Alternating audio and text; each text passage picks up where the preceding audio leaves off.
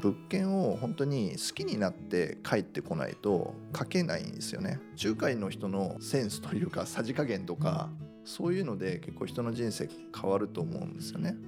なんか自分が生きてる間だけやればいいというよりかはその考え方であったりとか質であったりとかっていうのを引き継いでくれる人がいて、まあ、よりこう成長していくとか。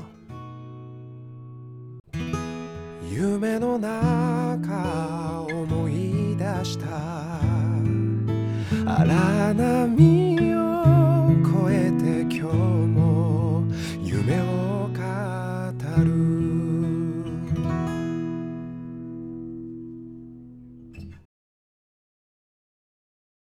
時代の荒波を超えるヒントをつかめ。このチャンネルは多種多様な業界に寄り添ってきた株式会社フィアレスの代表取締役トビーが魅力あるゲストをお迎えしてお届けするビジネスラジオです。ゲストは経営者のみ。ランダムに選ばれたトークテーマをさまざまなジャンルのゲストたちとお酒を交わしながら個々の持つ視点から掘り下げていく。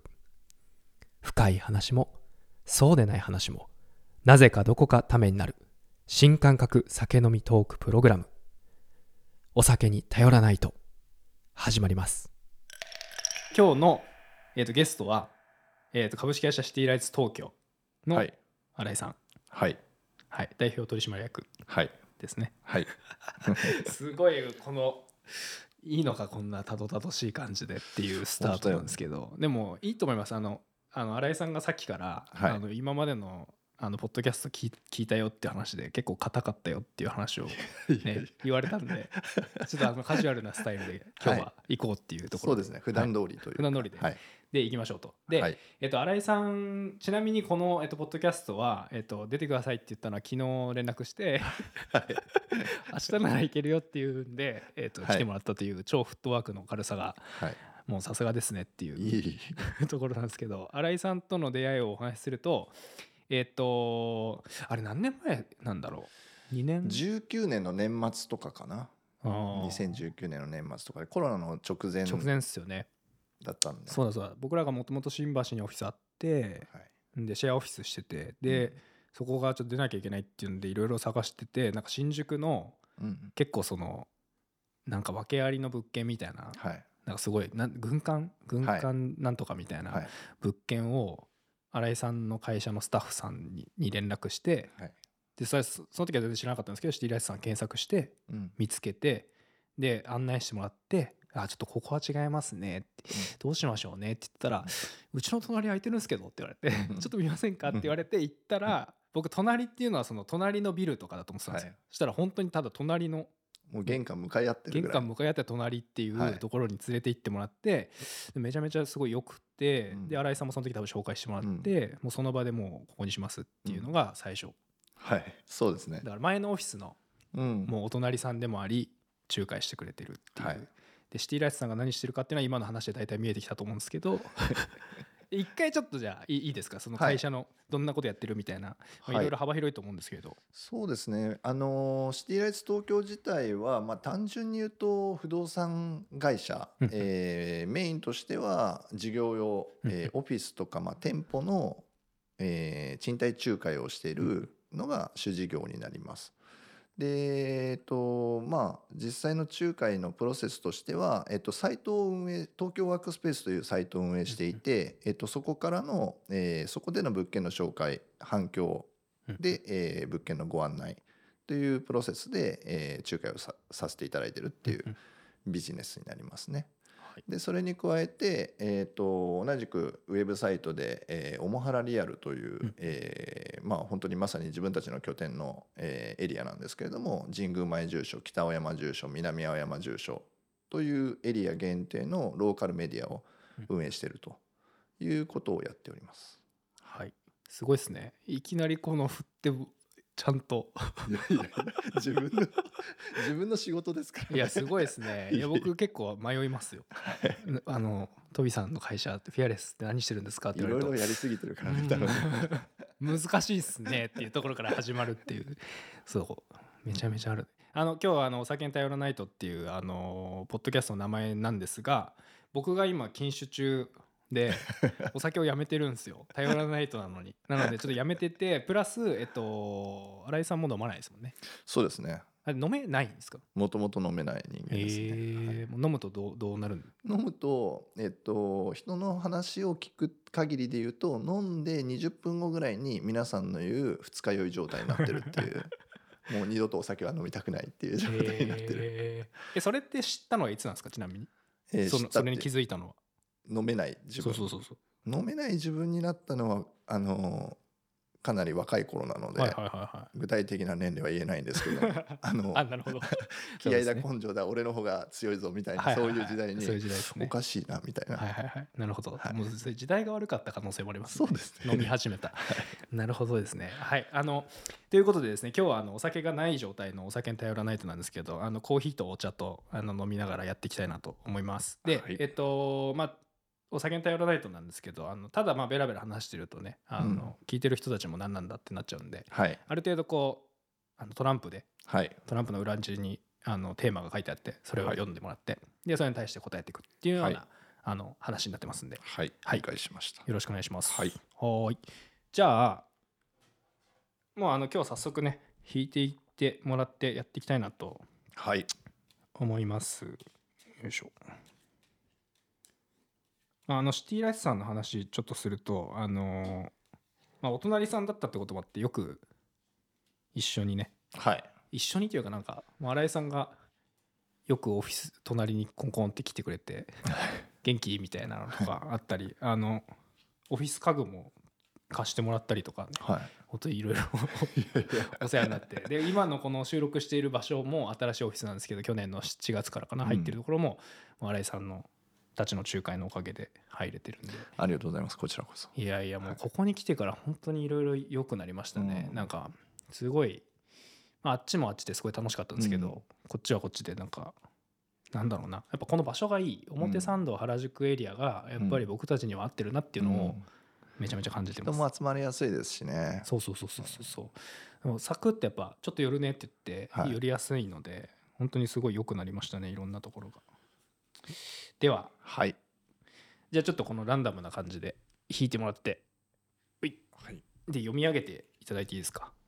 最も尊敬している人物は？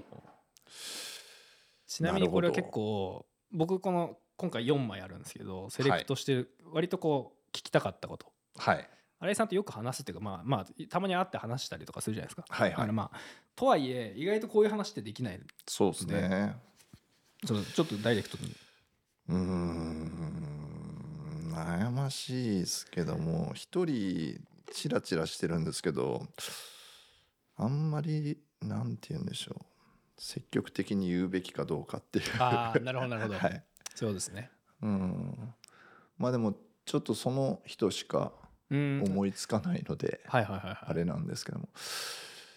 あのー兄ですね。へえはいそうなんですね。兄はあの兄弟で、えっと、2人兄弟なんですけども4つ上はいはいはい。でえっと歯科医師をしてるんですけれどもまあすごく兄らしく振る舞ってくれていて。へえ。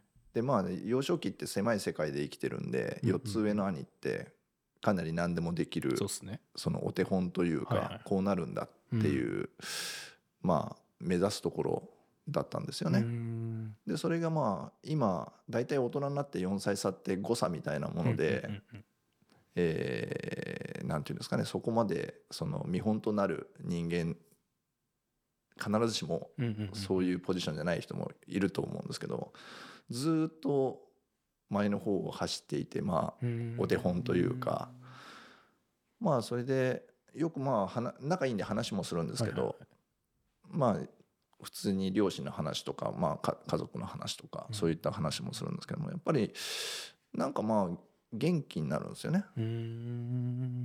頑張んなきゃなとか。はいはいはい。だそういった意味で言うといろいろまあももっと細かいところでいろいろこう尊敬に値する部分っていうのはあるんですけれどもざっくり言うと、まあ、いつもそのエネルギーをもらってたりとかうん。自分の前を走っていてまあしかもやっぱり長男っていう自負というかあの本人はなんていうんですかね。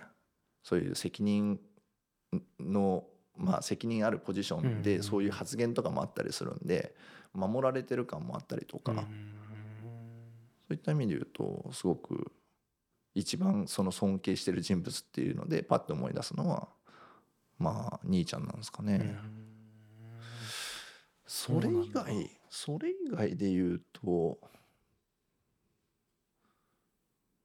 そんなになんかパッと出てこないかもしれないですね。えでも一番身近な人じゃないですかそうですね。だからなんだろう逆に結構尊敬できないところも知ってるじゃないですかそうですね。あんまでもないかな。尊敬できない。まあまああの幼少期はねぶん殴られたりとかいろいろ やっぱりあの男兄弟なんであるんですけどもある一定の時からやっぱりそういうの全くなくなってうん。でえっとすごいに兄ちゃん子ではあったんですよね。はいはいはい。だから、うん、と彼が高3の受験の時まだ実家にいたんですけど僕が中ん中1とかかな？小6か。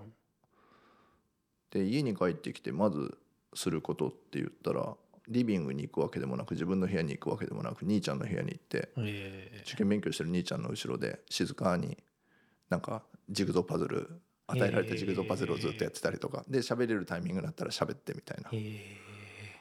なんかそんな変な懐き方をしてて。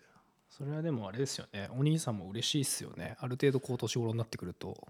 そうですねなんかまあそっからなんて言うんでしょう。まあいい大人の関係の兄弟みたいな感じではあるんですけど。うん。いいっすね。僕うん。も2人子供いて、えっとうん。4歳1歳なんで、まあ、うん。3歳差かな、だからうんうん。どうなんのかなって。僕自身も兄弟がいて弟がいるんですけど、6歳離れてるんですよ。はい。ほぼ話さないですね。なんなんででしょうね。うちはなんかそういった意味で言うとほ程よい感じの距離感とベタベタすぎないですし一緒に仕事しようっていう感じもしないないんですよ。へえまあでも3歳4歳って結構いい距離感はあるのかもしれないですね、僕は結構やっぱ6歳ってうん。大人になればもちろんそうなんですけど、はいまだギャップ感じますもん。僕今30今年4になるんですけど、はい。で6歳離れてるから、うん。まあ28とかじゃないですか、うん。まだやっぱ28と34のギャッうプはん。あるんですよね、うん。だいぶそんなもんですよね。でもあのちっちゃい頃から知ってるとね今あのー僕とトビ君がこう会って、で結構実際は年齢離れてるんですよね。一回り 一回りぐらい離れてるんですけど 結構こうフラットにこう話できるのって、この年齢ってこうね年々こう誤差範囲がこう緩くなっていって、もううん。本当おじいちゃんの70と80って別におじいちゃんで一緒でしょみたいな一 確かになる確かに。タイミングがあるんですけど、まあ、ちっちゃい頃一緒にね過ごしてると、うん。その 1, 1歳が結構大きかったりとかね、うん。ずっと引っ張ったりとかっていうのがあると思うんですけど、そうですね。うちはそんなところかな。でもあれ出身はどうです静岡の伊東ですね。静岡なんですね、はい。えーじゃあ魚が、そうですね。うん。もう山に住んでいながら海まで徒歩5分みたいな、え。ー、すそういうごいところでしただからもう本当に狭いあのー山の中に住んでるんではいはいはい。お隣さんとかいないいないようなはいはいはい。ちょっと離れあれしたんでだから幼少期ってもう兄しかいないんですよね。なるほど。ちっちゃい頃は喧嘩ばっかりっていうまあ男兄弟ならではでしたけども。やっぱそうですね。なんか長男としての自覚と責任みたいなものをすごく感じるんで僕もうん。あの次男のあの自覚と責任みたいな、あんまりいい響きじゃないんですけど あのそういうバランスでわきまえてなるほど。関係をあれしてるっていう感じですかね。ありがとうございます。でも尊敬している人物で家族が出てくるのはいいっすね。そうですね。それはまあうん。本当に幸いというか、うん。いいかと思います。うん。どうしてもそうですね、なんかあんまりまあ立派な人は本当いっぱいいるんですけれども、うん。その時仕事をまあ自分が会社に所属してる時にその上司とかすごい素晴らしい人だなっていう人もいたんですけど、やっぱりあの付き合いがなくなっちゃうと薄れていっちゃったりとか、かすれてくのが、まあ、兄に関してはずっとこうつながってるので、それがまあ維持しされ続けてるみたいなところですかね。なるほど。うん。ありがとうございます。はいいやいい話が聞けましたね、うん。なんか今までのポッドキャストではなかった 感じですかね。まあ尊敬する人って聞いたのがそんなないけどうん、え歴史上の偉人の話とかになったりとか。そうですよね。本当はそういうふうな話の方が賢そうに聞こえるので。いやいやいやいや。いやでいいんですけもどあ本当にいいことだと思いますよ。なんかその、うん。身近な人たちはい。だったりそのそれこそもっと身近じゃないですか。家族うん兄弟って、がやっぱり仲がいいとか、まあ、そこから尊敬できて学びがあるっていうのは、はい、まあうんいいなと思いますね。羨ましいなとうん。思いますね、僕はなんか家族のことはあんまり尊敬できなかったちょっとブラックな話ですけど、あんまりなんか僕は家族のことをリスペクトしてなうんかったんですよずっと。うん。で、まあ親父が一昨年ぐらいに亡くなって、うん。その時になんか初めて結構大変だったんだなみたいな、うん。親父もいろいろあったんだなみたいなのはすごい思ったんですけど、うん。自分がやっぱりこうなんだろうな自分で自分の家族を作りたいっていうのがずっとあったんですよね、うん。もう結構幼い頃から、はい。だからなんかすごいなんか兄弟って出てきてうん。なんか前回のそのポッドキャストを撮ってる時も、まあ家族っていうのが結構テーマ出てきましたけど、そうでしたね。そうそうそうそうやっぱ、まあ、結局人ってそこに戻んなきゃいけないのかなっていう気はしますね、うん。一番本当に近くにいる人を大切にするっていうのがうん。すごい大事なことかなっていうのはなんか今日も今聞いてて思いましはい。たでははい。ちょっとネクストに行きます。はい。おい。半年後に人生が終わるとしたら何をする？なるほど。最近これはちなみにこれは僕が最近自問自答してるそうっすね。質問です。半年後に人生が終わるとしたら何をする？うーん。でもやっぱりまあ今のその仕事というのが比較的あの不動産の仲介っていう形でいうとまあ仕事の業務内容は本当不動産の仲介業ということで、普通の不動産屋と変わらないんですけれどもそのなんて言うんでしょうね。提供の仕方とかうんそのサービスに対しての、えークオリティとかっていうのはちょっとその不動産業界の中で言うと、えー異質というか、まあまあ自分たちのなんていうんですかねスタンスを持ってやってるみたいなところがあるのでそれってまああのーあるべきそのクオリティであったりとか本来こうでなきゃいけないんだろうなっていうことをすごくこう粛々とずっとやり続けてるっていう感じなんですね。うん。だからそれをあのー残したいというか、うん。東京ワークスペースっていうサイトがあって、まあ、写真の一つ、えー紹介のテキストの一つっていうものに対してすごくこだわりを持ってやってるんですけれどもそういったまあものを完全にまあなんなんでしょう、えー、と完全にじゃなかったとしても、えー、と継続できるような状況に持ってくっていうことがすごく自分にとって結構大事なことなんですね。でもちろんそれっていうのはあの年齢的なものもあるので、次に引き継がなきゃいけないっていうことで考えてるんですけどそれって年単位とかうん。45年のうちでっていうふうに思ってるものはもし半年ってなっちゃうと、うん。多分その部分が一番焦ると思います。はいはいはい。なるほどなるほど。なんか自分が生きてる間だけやればいいというよりかはなんかまあずっと継続してきたものなのでそれを絶やさず、うん。でまあその考え方であったりとかそのサービスの提供する質であったりとかっていうのを引き継いでくれる人がいて、まあうん。よりこう成長していくとかうん。考え方とかまあオモハラリアルもそうですね。うんでもオモハラリアルっていうのはこのエリアの情報をこう詰め込んでアーカイブログとして、えー、とサイトの中に詰め込んでるんですけどもこのエリアってすごくあのコンテンツが多いというか歴史が多くて、えー、といろいろな人の体験であったりとかうん。経験であったりとか思い出が詰まってるエリアなんですけどやっぱりそれっていうのがログ化されてないというか。うんだからネットとかでも検索しても2000年前後の表参道原宿エリアの写真ってほとんど拾えないんですよね。あそうなんですね。デジカメがまだ普及してない時代紙だった時ででまあ携帯みたいにサクッと上げられるものもないし SNS みたいにえーすぐなんですかねアップできるものでもないしと。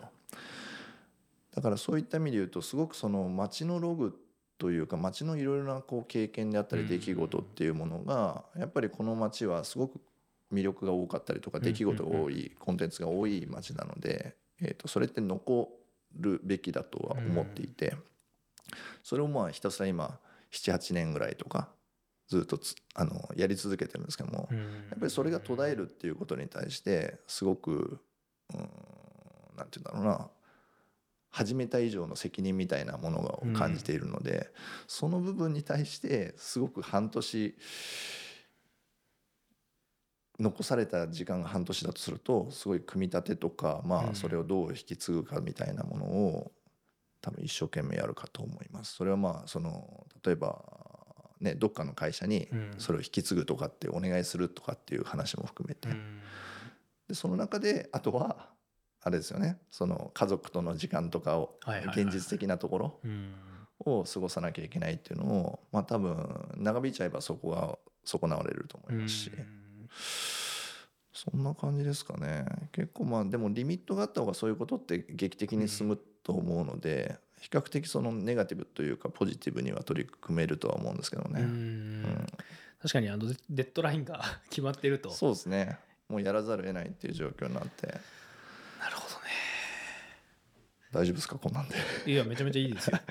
事業継承ってはい。多分みんな考えると思うんですよね、なんかまあそれこそフィアレスも今6年目なんですけど、はいまあほぼ考えてないですね、みんな考えてると思うんですけど、はい。僕らは全く考えてない、いや考えられてないっていうのがあって、多分その新井さんみたいに結構まあ温めてうん。ずっとやってきて、まあいろんな人が、まあ、使ってくれてる人もあと実際多いから、なくなったら困るっていう人もいるし、うんそういう意味では本当に多分大事なポイントなのかなと思うんですけど、まあ難しいっすよね。本当にその自分の信頼できる人だったり、はい。その託す人、うんまあそのは半年じゃ正直難しいっていうか、でうん。できないできづらいというかうん。ことなのかなと思うんですけど、うん。いやー難しいな。なんか自分たちは全く考えてないから。うん。そうなんですね。はい。なるほどね。確かにまあうちはそうですね。幸いメンバーはこういたりするので、まあその彼らに対して、えーまあもうそのし仕組み的なものを一緒に構築してみたいなそういう感じになるんだとは思うんですけどね。そうですね。まあでも結構独特ですよね。やられてることが、そうですね。うん、なんか僕もやっぱ結構いろんなとこ見てて当時、あのそのさっき話してた、とはい。お隣にたどり着くまで。はい。結構いろいろ見てて、うん。なあのいろんななんとかホームとかなんとかなんとかとかいろいろあるじゃないですか、それも見てそれこそ一緒にあのなんていうんですか？内見うん。一緒に行ってもらうとことか一緒にやってもらったんですけど、はい。まあ、そもそも内見に行く前のうん。こう物件を見てる時にピンとくるものってもうそのなんだろうなあんまないんですよ。でも東京ワークスペースのサイトってうん。結構面白いっていうか、うん。なんだろうなメディア化してるじゃないですか結構、はい。写真もすごい綺麗だし、あとはその文章うん。結構面白いですよね、うん多分相当ひねって なんかそのなんだろうなその物件にの中にあるはい。そのここに行ったらこういうことができるんだろうみたいな想像を駆り立てさせられる、駆り立たせてくれるようなはい。文章を書いてるじゃないですか、あれライターさんがいるんですか？いやいやもう営業うんですね。めちゃめちゃいいっすよね。あのあれはすごい苦労してます。うん、でもあれを見て、うんここに頼みたいって思ってる人たちはいっぱいいますよねきっとね。そうですね、うんなんかあのテキストのボリュームが比較的一物件に対して構成と,、えー、とボリュームが結構お多いんですよ、うんあのしっかり構成を組んですねでボリュームが多くてみたいな、あのまあ普通の不動産屋の感覚で言うとお多すぎ誰が読むの？っていう感じなんですよね。で僕らとしてはあれがまああの新人とかが入った時に一番最初の大きなハードルになるポイントでうん。やっぱりテキストって本を読んでる人でもアウトプットがまあ実際に書くっていうことがうん。なかなか難しかったりとかあとはまあ我々のトーマナっていうものを理解してもらうまでに時間かかったりとかそこでかなりまああの吐きそうになりながらやってくれる人とか っていうのもいるんですけどもその中で、あのー物件の紹介を丁寧にやる物件をやよく理解する。でいい物件だっていうふうに紹介するためには物件を本当に撮影しに行ったりとかうん。見つけて、えー、と実際に現地に行った時に好きになって帰ってこないと書けないんですよね。で僕らライターじゃないんで、えーそんなにこううまい文章書けないんですけどもその好きだっていう熱量があれば、あの相手には伝わる部分あるんで、だから本当に物件行ってどこあの好きにちゃんとなってきてそれをどこが好きだったっていうのを一緒うん。に最初のうちはあの読み合わせをして整理してで構成一緒に考えてそれを文章にするみたいな。でそれっていうのはなんかあの物件を探す人にとって必ずしもそのよ読まないとは思うんですけども、この物件いいって写真で思って条件あったっていう人がまあ見学の依頼とかうんうんうん。問い合わせをする際に、まあ高順位でも必ず見見るというか、読んだ時にさらにまあ納得する腹落ちうん。さししてくれるようなそのものだったりとか、うんあとは、えー、と結構じ重要で欠かせないなと思ってるのがその新しく入ってきた人とうん。の、えー、とコミュニケーションでそのこの空間がどこが良かったみたいなそしたらここが良かったんだよねみたいなすり合わせをする時にかなり価値のすり合わせみたいなものができるんですね。だからこの物件だったらこういうところが良かったよねみたいな。うん。こういうところをこう紹介してあげるとこの物件っていいよねみたいなことをひたすらこうトレーニングするみたいなんテキストを通じて。そうすると一定のその物件に対するなんていうんですかお温度感というかお客さんに対して進めできるポイントとかっていうものがなんか価値のすり合わせみたいなものができてうん。だからその東京ワークスペースに問い合わせしてきて、えーと物件紹介してもらって案内してもらってっていうのがある一定のクオリティというか、同じ感度のサービスを提供できるんじゃないかっていうことで、うん。まあ、そういった意味も含めてやってるんですけどもそれにしても大変大変。はい。大変ですよね。なんか僕車好きなんで、はい。車とかをこうこれ欲しいなとか思う時って、まあ、YouTube とか見れば、はい。その車のスペックとうんか、車のレビューとかいくらでも出てくるけど、うん、結局物件ってないじゃないですかそのレそうですね。レビューがもうそこの不動産屋さんしか持ってないから、だから本当そういう意味では、うん。もうちょっと個人的なこととかここが良かったよって書いてほしいと思うと思うんですよね。はい。それを本当にやられてるから僕も見た時にすごいもうおおって思ったしビビッときたっていうのはうん。あるんで、まあそれは本当に半年の中で継承そうですね。できるように。あのもうほとんどできてるんですよ。あのスタッフ自体はそのテキストに対する考え方とか、もうほとんどノーチェックで書いてくるスタッフもいますし、えーそのあたりはもうだいぶあれなんですけれどもやっぱりえっとまあ不動産の仲介って比較的そのなんて言うんでしょうね。えっとまあビジネスとしては分かりやすいし、うん。あのまあちょっと語弊というか誤解を生みやすいかもしれないですけど不動産の仲介って比較的その収益効率がいいというか、その中でやっぱり普通に不動産をやってると,、えー、といかに手間をなくしてうんあの効果的にその手数料をもらうかみたいな。うんうんなので、うん、どんどんこうサービスが低下していくみたいな傾向になるんですよね。うんまああの言ってしまえばさあの手を抜いてもうお金を稼ぐみたいなこと、いかにそれを最小限の労力にできるかみたいな。だそれをうちは結構あの逆を言ってて、うん。えっとまあ仲介手数料高いっていう世の中のね考え方もある中でうちのお客さんにはそう思ってほしくないなっていうのがあるので、うん。どこまでサービスを高められて、うん。でそれに満足する、うんうんえー仕事まで引き上げるかっていうことをまあ日々やっていて、だかうん。ら結構そのうちの考え方っていうのはあの一般的な流れに逆行してる考え方っていうのがすごく多多くて。でなんかインターネットで物件紹介をするサイトって多いじゃないですか。でそうそうした場合にやっぱりそのサイトの価値って物件の数であったりとか、えっとエリア範網羅してるエリアの広さみたいなものが一つの基準として、えーすごくまあ何ていうんですかね多くのお客さんを取り入れるためのうん一つの施策としてすすごく多いんですよね。でもそうすると確かに集客としては有利になるし、えー、とコンテンツも増えるんだけれどもやっぱり渋谷にいる不動産業者が品川の物件に、をうん。じょ物件アップしてると。でその周りのことをどれだけ知ってるかみたいな、うん。で例えばそそこの町に初めて行きました。お客さんの方が知ってるってうん言った時にそれって本当に鍵を開けに行ってるだけじゃないのみたいな、それってやっぱりサービスとして質が下がってるから、例えば手数料が高いとかっていう話にもなるよねみたいな、我々はどっちかって言ったらそのインターネットっていうリソースを使ってじゃあどう展開するかって言った時にあの自分たちがサービスがしっかり行き届く狭いエリアをできるだけ深く掘るためにそのウェブサイトを使ってるっていうところなんですよね。なるほど。だから物件にしてもエリアにしてもできるだけ深くうん。でサービスの質を上げて満足してもらえるところまで持っていくっていうことをやっていたりとか。うん。なんかそういうことが結構多いですね考え方としては。どなるほど。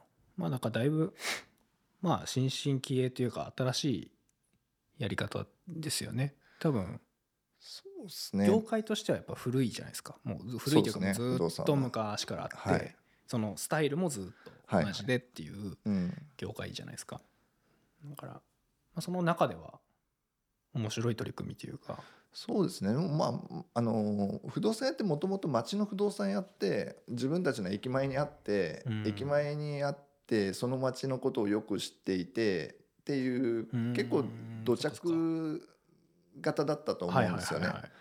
で多分インターネットとかがそのウェブサイトとかになった時にそれがかなりあの領領域というかうんそれを広げたんですよね。うん。だからインターネットっていうウェブサイトっていうツツールを使って昔ながらのものを粛々とやってるみたいなエリアを広げてサービスの質が落ちるぐらいだったらうん。うんそこはやるべきじゃないっていう判断だったりとか。なるほどなるほどそなうんございます。ことやってますね。なんか今結構事業継承の 6, 6年だからえっと6年人生あ人 生6年じゃない人生が6ヶ月後に半年後に終わるとしたらっていうところからの結構その話としてはうん。今今会社として大切にしてることっはい。ていうところに発展できてまあ僕もなんかあのあんまり聞けないところが聞けてすごい良かったなとうん。思います。はい。じゃあこれラス1にはい。なります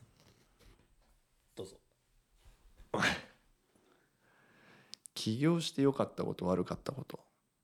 今話してたところにちょっとつながるものもいくつかあるのかもしれないですけど。そうですね。悪かったこと。悪かったこと別に言わなくてもいいんですよ。なないです特にないかもしれないですね。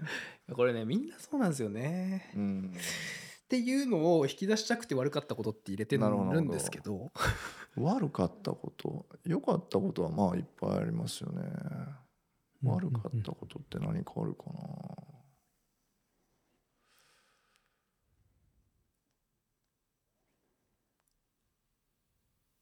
特にないなやっぱり。じゃあ良かったことにしましょう。そうですね。良かったことっていうとまああのもともとその会社のこういうサービスをし立ち上げたいとか、えー、とこれぐらいの規模にしたいとかまあ極端な話、えー、と上場させたいとか、そういう大きな野望があって始めたことではないんですよね。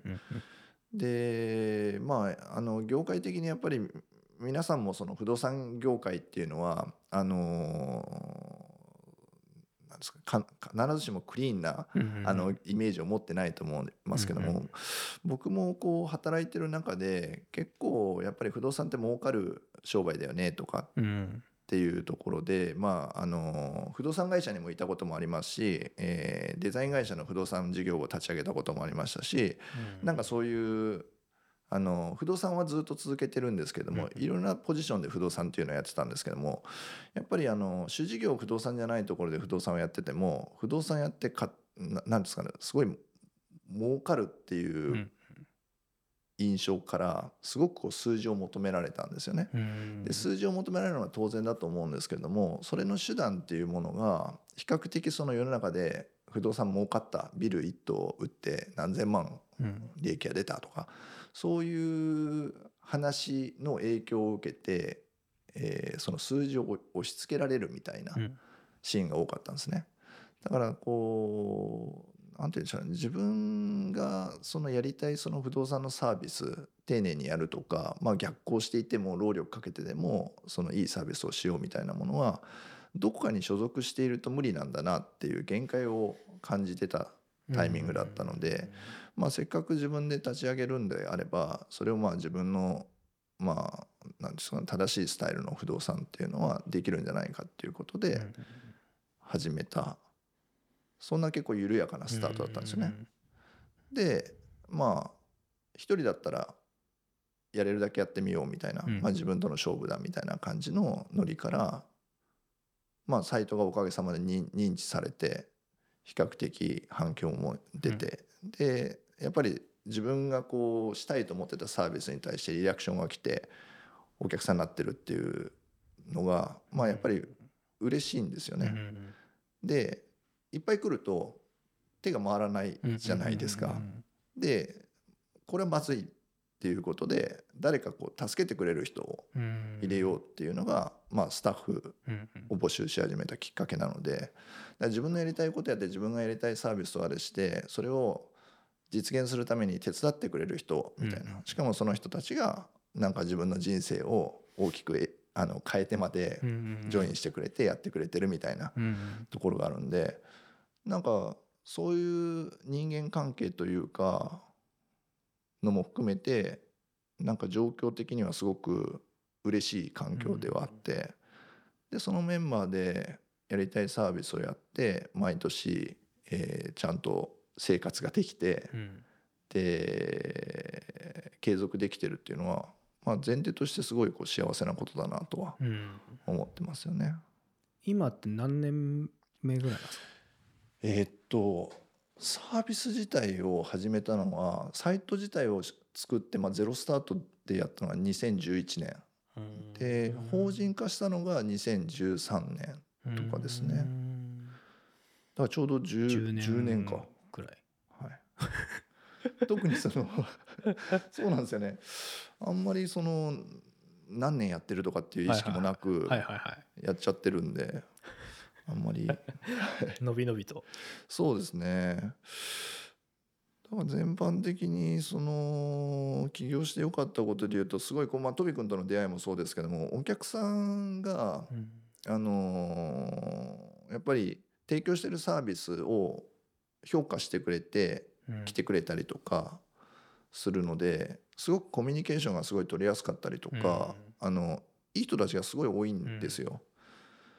だからそういった意味で言うとすごいこういい出会いがいっぱいあったしでまあやっぱりこのエリアでそういうクリエイティブ感度が高いお客さんって、えー引っ越した後あのお追っかけで見ててもはい結構こう面白いんですよね。うんああすごい活躍してるなすごいなみたいな。う逆に活躍しててすごい会社あるなっていう人からお問い合わせもらったりとかするとやっぱり嬉しいですし、うんだからそうですね。良かったことはいっぱいありますけど、うん。悪かったこ いや大丈夫ですなんかこう希望にね期待に応えてこうなんか出したいんですけどね。いやいやいや大丈夫ですよ。いやそうですね。いやちょっとなんか良かったことの延長の話で言うと、はい。今そのいろんな人に出会いが、はい。出会え出会えるっていうのがあったと思うんですけど、なんかそれは僕もすごいなんか羨ましいなと思うことで、それこそそのなんだろうなこうオフィスを借りるとか、はオフィスをじゃあ新しくするとか、うん。アップグレードしていくって、うん。こう結構事業者にとってはチャレンジングなうん。瞬間、はい。で結構そのなんだろうないろんな気持ちがこう相まってる人たちが多分多いと思うんですよ、うん。僕自身も振り返ってみるとやっぱりこう自分でオフィスを借りようっていう、うん。初めてオフィスを借りる時のお問い合わせをしたのがうん。新井さんたちだったんで、はい。やっぱその時に結構いろんな感情があったしうん。ワクワクしてるっていう思いもある、あれば大丈夫かなみたいなそうですよね。のあったり、でここ借りる時もそうだし、家賃払えんのかなうん。みたいなところとか,、なんかはい。いろんなこう思いがある中で、こう多分問い合わせが来ると思うんですけど、だからこうだからこそこうなんだろうな親身になってほしいというか,、だかうんら親身になってくれるし実際にはい。新井さんたちがね。だからこう結構信頼してくれる人とか信頼関係が生まれやすい、うん。なんか場所にいるいるんだなっていうのはすごい見てて感じるんですけど。なんかそれはすごい羨ましいなと思うし、うん。なんか多分そのオモハラリアルの活動にも多分それが紐づいてるのかなっていう感じがするんです、結構オモハラ読んでても割となんだろう著名人とかも出てくるじゃないですか、それこそ向かいの竹尾菊池さんとかはいはい。読んでて「おいえマジか」みたいな、うん。いや意外にこう皆さん協力してくれて あんまり上手なのかな。いやすごいっすよね、い、やなんかなかなかまあ結局どのビジネスにおいてもそうなのかもしれないですけど、やっぱり人じゃないですか、うん。つながりとか、はなんかそのひ人と出会えたからここのビジネスが広がったとか、うん。まあ本当に人で絶対支えられてるというかつながってる部分あると思う、はい。そういう意味ではなんかすごいすごいいいポジションにそうですね。いますよね。なんか本当にスタッフともよく話してるんですけど、うんみんな問い合わせしてきてくれるお客さんがすごいいい人たちなんですよ。うん。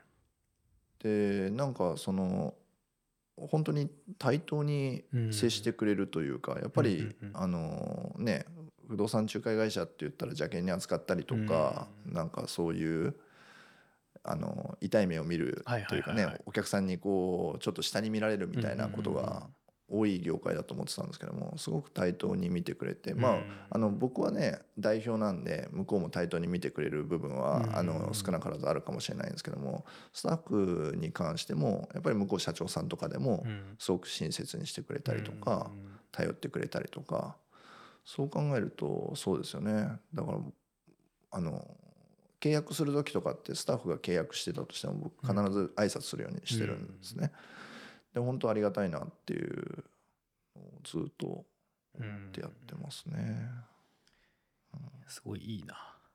いやいい仕事なんですよ。いい仕事ですよね。そうなんですよだからこれが本当に丁寧にやってるうん結果だと僕は思ってるんですね。これがまあ本当に効率を最優先して、わなんかまあ若いうんスタッフに走り回され、うん回して確率で契約してっていうふうになるとなんかその満足度がやっぱりうん。低かったらそういう良好な関係とかが組めないと思いますし、やっぱりねあのただ情報サイトだって見て安くあ考え扱われちゃうとのっけからもしかしたらその同じ目線じゃなくてうん。ちょっと立ち位置が違う関係値の中でずっとサービスを提供しなくちゃいけないみたいな。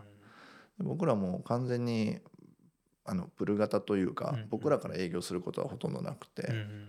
物件の紹介とかも2回ぐらいしてあのもちろん向こうからしてくださいって言われて2回ぐらいしてレスがなかったらうん。もうし,、しないんですよ。うんうんうんうん。なるほど。もう迷惑というか、うんうんうん。ももしかしたら他で決まったかもしれないしって。ないいう感じで。うん。言われたらもちろんそれに対してのお手伝いはするけれども、うん。あんまりまあ押し付けみたいなことはしないでおこうねみたいな話はしていて。でも不動産ってやっぱそうですよね。こう探してる側からするとうん。一刻も早くうん。決めたいじゃないですか。まあ他の人もいるし、誰が見てるか分かんないから、もうなるべく早くもうもうアプローチしなきゃってうん思ってるから、確かにそれで来なかったらもう違うんだなっていうのは、そうですね、うん、その通りですよね。うん。結構プッシュめっちゃすごい来ますもん。あもとう。一回問い合わせたところから毎年必ず連絡、うん。電話とかも来るし、うん。最近どうすかみたいな。うちはだからそういった意味で言うと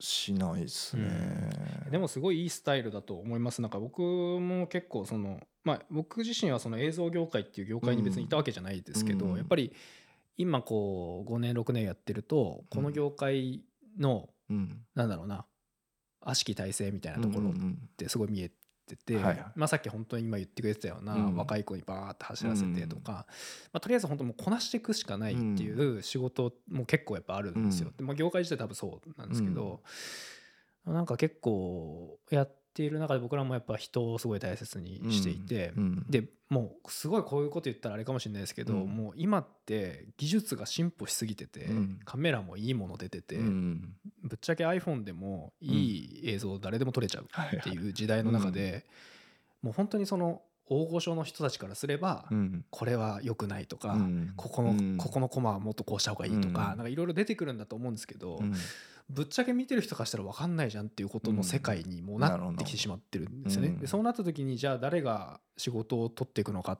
ていうと、うん。やっぱりもう人と人のうん。本当につながりでしかないといううん。か、この人良かったよねっていう、なんか本当ただそれだけなんですよね、すごい親切にしてくれたなとか、なんか結構なんだろうな大変な注文に対してもうん。一生懸命答えてくれたなとか、うん。なんか本当その人情みたいなところが、、はいもうこれからますます多分強くなっていく。そうですね。最終的には多分そこになると思うんですけどね、絶対そうですよね。なんか結局その効率化効率化ってこう叫ばれていく、騒がれていくものもうん。そこはまあうまく使っていけばいいというか、まあ、それこそチャット GPT とかうんうまく使いながらうん。やっていけばいいと思うんですけど、うん。結局そこがこう便利になればなるほど人の温かみだったりとか、うん人の優しさとか、厳しさみたいなところも含めて、やっぱり人っていいよねってところが今どんどんこう膨らんでいく、なんかそういうところに今いるのかなっていうのうん。をすごい感じてるんで今聞いてて本当に本当すごいいい正しいことをやってるなっていう。そうですね、なんかまあ本当自分ももう40中盤になってまあいい年じゃないですか。でまあ普通の感覚で言うとねあの20代30代で、うん。あのなんていうんですかね攻めるというかそういうのから保守的になってきてるんじゃないかみたいな、うんうんうんうん結構自問自答もよくするんですよね、これってちょっと守りに入ってんじゃないかとか。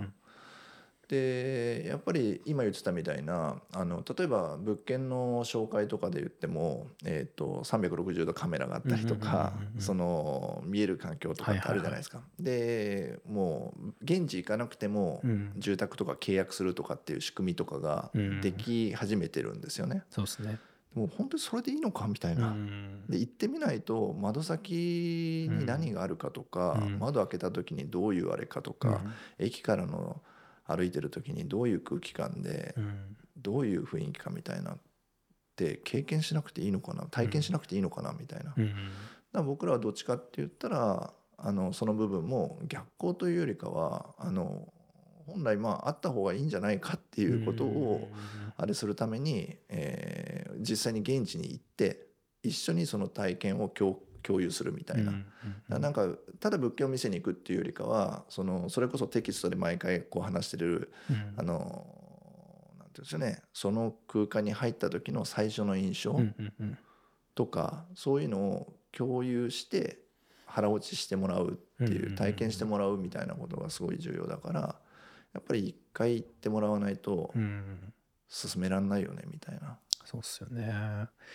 なんかまさに今僕らがもう新しくこう入ってくるメンバーがいるんですけど、うん。関西から来るんですね。うんでこっちで探してても、はいはい。いい物件があるともうすぐ埋まっちゃうんですよ。はい、で内見もせずにうん、決まっちゃいましたみたいな、そうっすよね。もう今はもう内見しないでもうウェブで見ただけでうん、もう入入れないとうん、もう難しいですよこの辺はみたいなこと言われちゃって。いや えそうなの？みたいな。どうなんでしょうね。僕こう不動産仲介ってすごいこうなんていうの責任重大な仕事だなと思っていて、うん。それはもちろんあの契約ごとなのであとまあ不動産っていうものなので、えー、といろいろ法律であったりとかトラブルとかそういったことの,、あの話もあるんですけどなんか例えば、えー、とその今言ってた関西から上京してきた子が、それこそ、えー原宿に住むか、品川に住むか目黒に住むかによって、多分その彼の人生って大きく変わるじゃないですか。だからすごいこういなんですか仲介の人のセンスというかさじ加減とかそう,、いうので結構人の人生変わると思うんですよね。でまあそれはオフィスにおいても結構一緒で例えばトビ君が、えっと原宿に来るって言った時に、それに一緒に働いてるメンバーこれからこう働くメンバーとかがそこを拠点にすると、そうですねやっぱりそれが新宿なのか神宮前なのかによって全然こうその後の人生って変わってくるじゃないですか。そうですね。だからかなりすごいあの人にの人生においてのインパクトが大きい仕事をやっているなみたいなところはいつも思っていてでうちの会社あのノノルマがないんですよ。数字的数字的というか売上的なノルマが。でそれっていうのがやっぱり僕も不動産業界長くいる中であのノルマがない会社ってなかったんですよね。うんでやっぱり数字のノルマはあの人の成長であったりとかもちろんその数字に対して仕事の成果を上げるっていう意味で言うと、あの指標としてあった方がいいという部分もあるんですけども、仲介に関しては結構合わないなと思っていて、うん。そのノルマ的な売上の考え方が。でそれっていうのは例えばじゃあ今月50万円予算がまだ足りないっていう話があった時にじゃあうん50万の予算を達成するためにこのお客さんが50万の予算を達成してくれるじゃあこのお客さんを契約させようっていう考え方になって、で都合のいい物件にこちらの都合で決めるみたいなことが起こりうるんですよね。それってすごいこうちっぽけな不動産会社の一担当の単月の予算のためにその人の人生が変わりうるみたいなのってすごい気持ち悪いなと思っていてそれだったらもう無理のないお客さんのスケジュールで納得がいくまでそのやっていく。それに対してやっぱり月とかの予算を立てるってややっぱりあんまり合わないよねっていう形で、うんなんかそんなこともあってその月のうちの会社はまあ売上の予算とかもなくうん。やってるんですけどもそういった意味で言うとまあ毎年毎年なんかあれですけどねお 無事無事終わったなみたいな、めちゃめちゃわかるなその感覚。はい、完全に同じ感じなんだよだからなんか本当経営者としてはもう全然こう経営者なんて言えませんっていうようななんかこう感じなんですけどなんかそこの充実感みたいなものも毎年感じられるから、うん。なんかこうね設定したまあ本当にあの事業計画みたいのでこうきっちり成長率をあれしてってなるとやっぱりその数字にとらわれちゃって、うん。なんか自分のスタイルが崩れるっていうことがうん。結構怖いんで、なんとなくみんなで数字共有して頑張らなきゃねみたいな、うん。そういう掛け声で成立させていくみたいな。なるほど。うん、めちゃめちゃ面白い話だな。いやいやいや。いやこれはあのなんだろうな。すごい大事なことだと思うんですよ、うん。なんかやっぱり起業したいとかうん。それこそなんだろうな。今働いてる会社を辞めてうん。自分で独立したいって思ってる人たちってかなり多いと思うんですけど、はい。そのまあ理由はいろいろあると思うんですけど、うん。やっぱ僕はその理由にまあお金っていうものがまあ、原動力になる人ももちろんいると思うんですけど、なんかそうじゃなくてやっぱり、まあ、自分たちの生活がさらに豊かになる、うん。まあ、それがお金を通してっていうことでもいいかもしれないですけど、結局その関わる人たちが幸せになるかどうかっていうのがうん。僕もはすごい大事だと思っていて、でそれは多くの人にそれを大事にしてほしいと思うので、うん。なんか今その話ができてすごい共感ができて、うん。なんかすごい良かったなっていう、うん。いい時間だなっていうのをありがとうございます。そうですね。思ってます本当に。なんかでもそうですね比較的うちの会社今話してる感じで言うと結構あの数字は後からついてくるみたいな結果は後からついてくるみたいな感じで緩くやってるように、えーもう聞こえるんですよね。これはまああの多分自分でもそんなつもりはなく言っていてもやっぱりそれってみんなそういうふうに聞こえてしまうんですけど、うんでもやっぱりあのかなり無理してるところは無理してるんでね。はいはいはいはいはい。なんかあの本当に立ち上げで人入れてっていう初めての、うん。あのなんていうんですかね覚悟を決めなきゃいけない瞬間みたいなの。で不動産仲介ってねあの来月いくら入るとかっていうのうん。が読み切れないんですよね。そうですよね。でもう契約直前までそのお金にならないうん。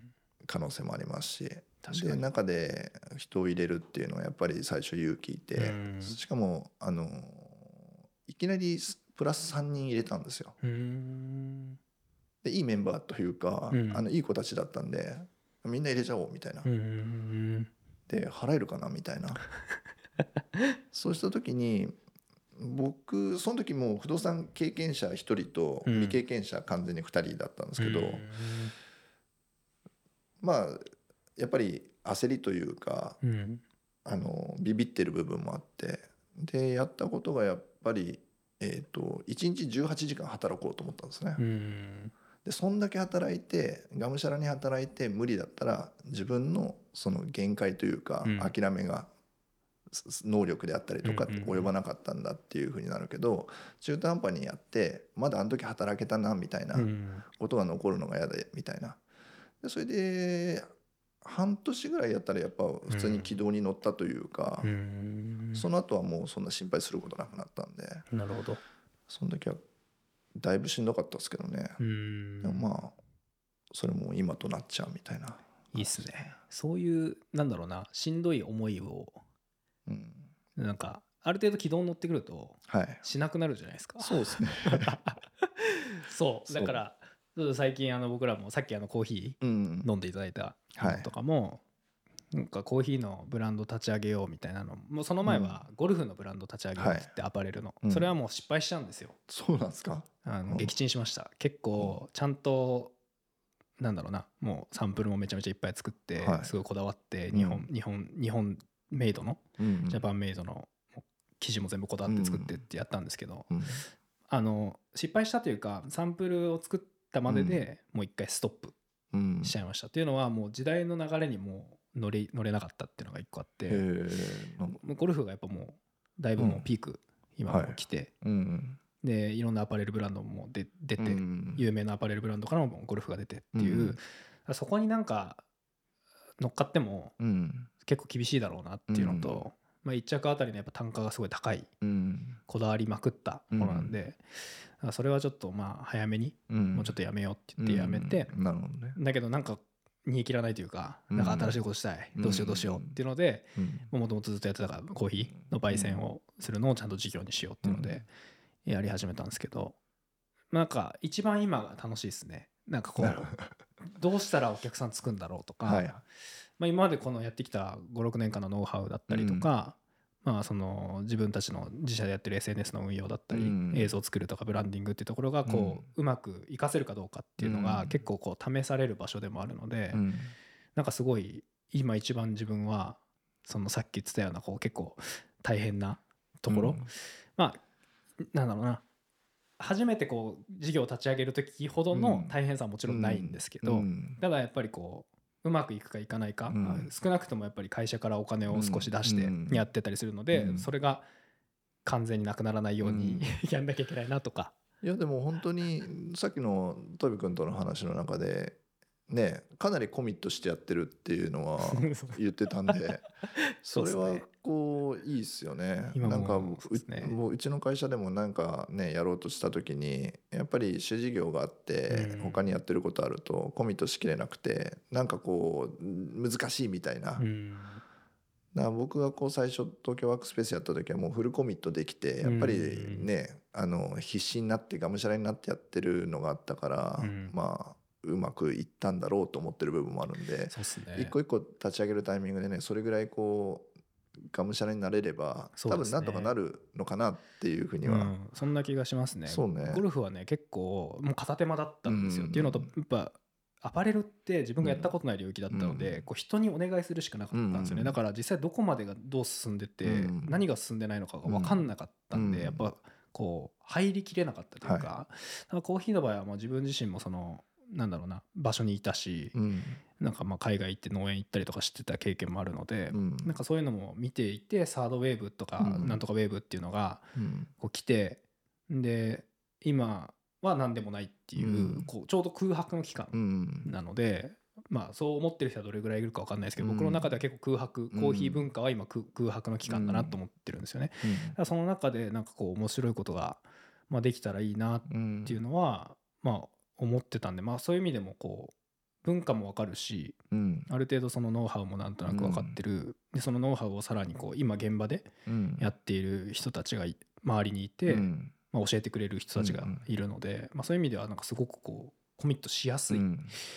ので、まあ、きっとうまくいくだろうなって、うん。思ってるんですよね。なんかそうだよね、ん。基本的にはニーズはやっぱり一定数あって、うん。常に新しいものをあの求めてる人もいてそうっすね。でやっぱりいいものには立ち止まってうん。それをクリリピートしてみたいなところなので、そうですね。なのでまあちょっとあのフィアレスとして会社として引っ越すことはまだないと思うんですよ。はい。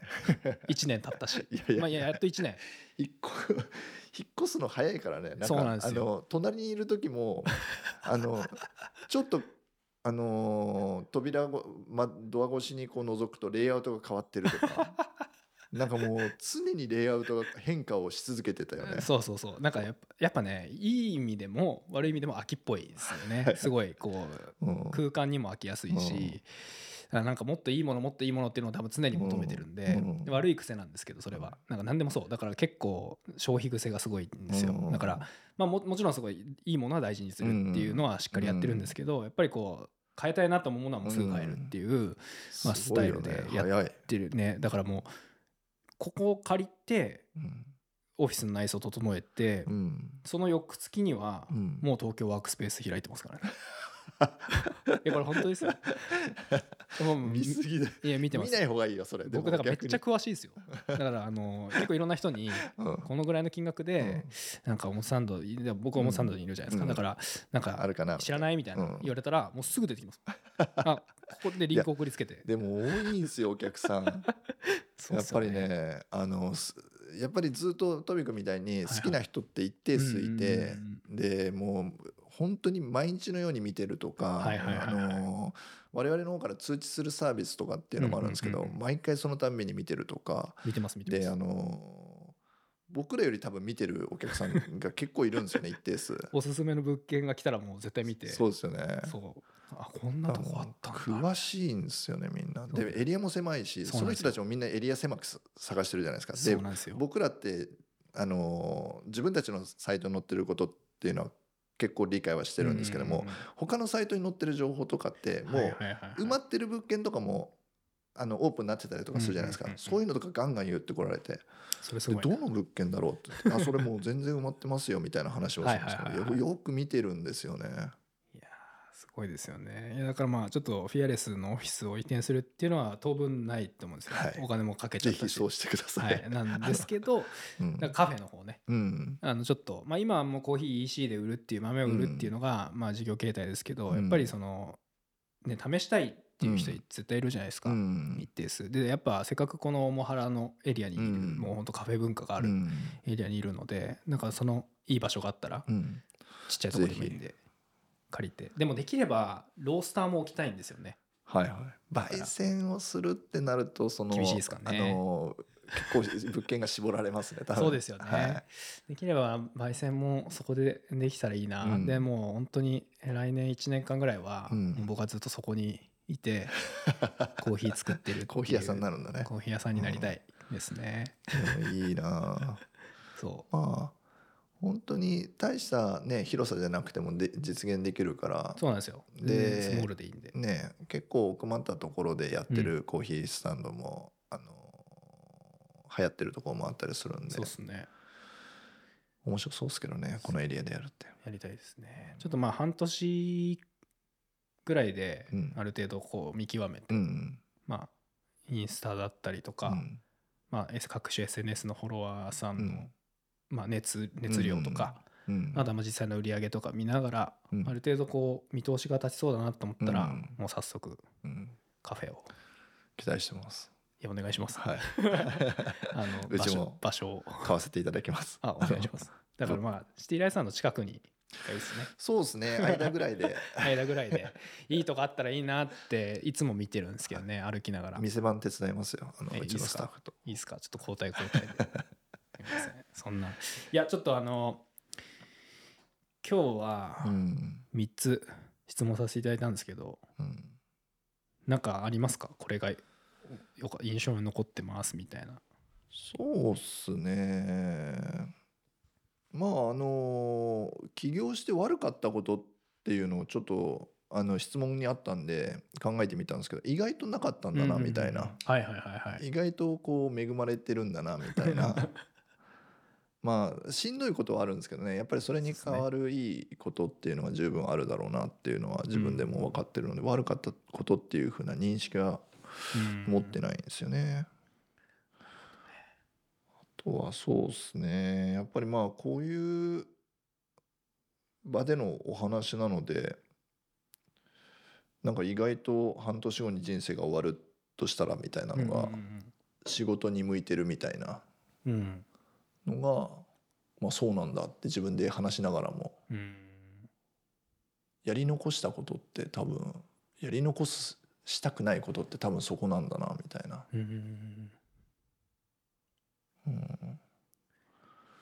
あとはまあちょっとあれですけど最初の質問の尊敬してるっていうのもなかなかまあ聞かれる機会ってそんなに多くないんで。まあふ普通聞かれないっすよね。そうっすね。普通に生きてたら。あのあのあれなんですよ。あの兄っていう話はただのあの兄弟の兄ちゃんだからっていうところももちろんあるんですけど、うんうんうん。あの事業としてもかなり、うん。あの成功してるので、うんうんそういった意味で言うとすごいなっていうそういうビジネスマンとしての側面もちゃんとこうすごいなと思ってるっていうんううん。ポジションですかね、兄ちゃんは。うん。なるほどですね。いやでも相対的にちょっと3つしか質問できなかったんですけど、うん。まあ、かなりこ濃かったっすね。本当ですか？いや多分ね新井さんがあれですよ。あの思ってて思ってる以上に内容としてはすごい面白い内容だと思います、大丈夫かな？なんか本当に 昨日昨日一昨日の夜とかにはい。オーダーを受けて「分かた」っていう。大丈夫です大丈夫明です。日とかだったら明日から来週って言ったら明日って言われて。はい。全部ね今までのやつポッドキャストのやつもき聞いてから来たかったんですけど時間ないなと思って。聞かない方がいいですよ 全部聞くとやっぱそういう感じになっちゃうからまあまあそうですよね。あとまああのねコンディションが違うんで、ね、僕らお酒がないっていう、うんはいはい。あのね全然この趣旨と反したコンディションの中で今やってるんで。まあでも意外とね、まあ、僕お酒飲んでもぶっちゃけ全く変わんないんで、うん。酔えないんですよねほぼ、うん。なのでどれだけ飲んでも変わらないっていう。僕は飲んじゃうと本当喋らないでくれっていう感じになっちゃうんで。だからこれぐらいでまあちょうどいいのかもしれないですすけど、ね。いやでも楽しかったですね。なんかあんまり新井さんとは結構よく話すっていうかよく会うんけど、はい。あんまりちゃんと話さないから。そうですね。なんかまあみんなでねワイワイ話してって、まあなんかあれとか行きましたもんね。ビーチサッカーとかやったりとか飲みに一緒にそうですねビーチサッカーまとめていったりとか。まあかそうですね。うちのうちの会社の農会をフィアレスのオフィスでやるみたいなね。ああそうですね。そんなこともありましたよね。去年やりましたね。た勝手に。たこ焼き作って。勝手に全部飲み物とかこう持ってきそうね。うちの農会だからちょっと楽しかったな。場所貸してって言って。DJ やってくれて ね。新井さんの会社の人が DJ やってくれて。でみんなでそれこそそのビーチサッカーは骨折したりね。そうそう。ひどかったねあれ。いや僕も足だいぶやられたしうちの社員も骨折したし。ああいうスポーツって本当にあるの？なんか怪我だらけだったよね。いやあれはもうないですよ。まれまれ。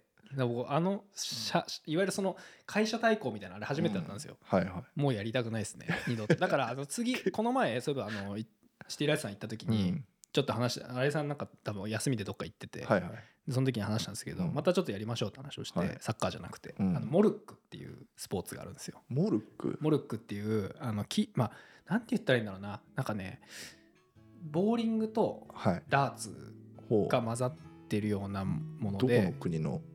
ちょっとねごめんなさいそこまで詳しくないんですけど 木木の棒に番号がついてるんですよ、1番から確かはい。9番だか12番までついてて、で50点まで確か達成させる、ぴったり50点にするっていう、あそのなるほど倒して例えば1本1を倒したら1点。なるほどなるほ5を倒したら5点っていうのを順番にやってって、はいはい。ご確か50点だと思う、うん50点にぴったり満満たした方が勝ちっていうゲームなんですけど、外でもまあ室内でもできるんで、それだったらねすごい結構盛り上がるんですよ。ど盛り上がるんだはい、そそれをやりましょうっていうのは言ってあるんで、はいぜひはい、近々。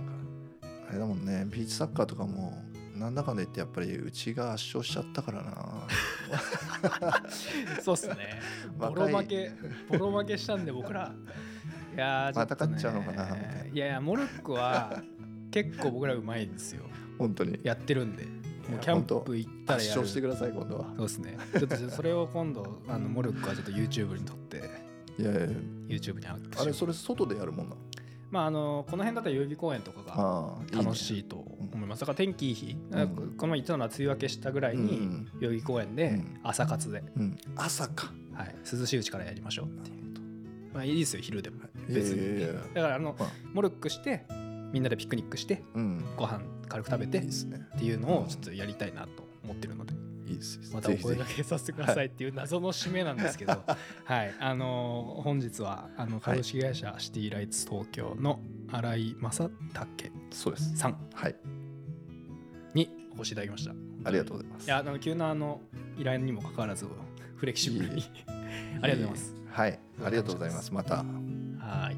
引き続きよろしくお願いしお願ますいします。はい。お願いしますこのポッドキャストは Spotify、Apple Podcast、Google Podcast などで聞くことができます。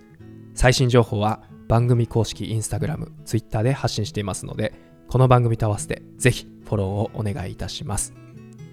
ナビゲーターは株式会社フィアレスのトビーでした。Thank you for listening. おやすみなさい。夢の中した荒波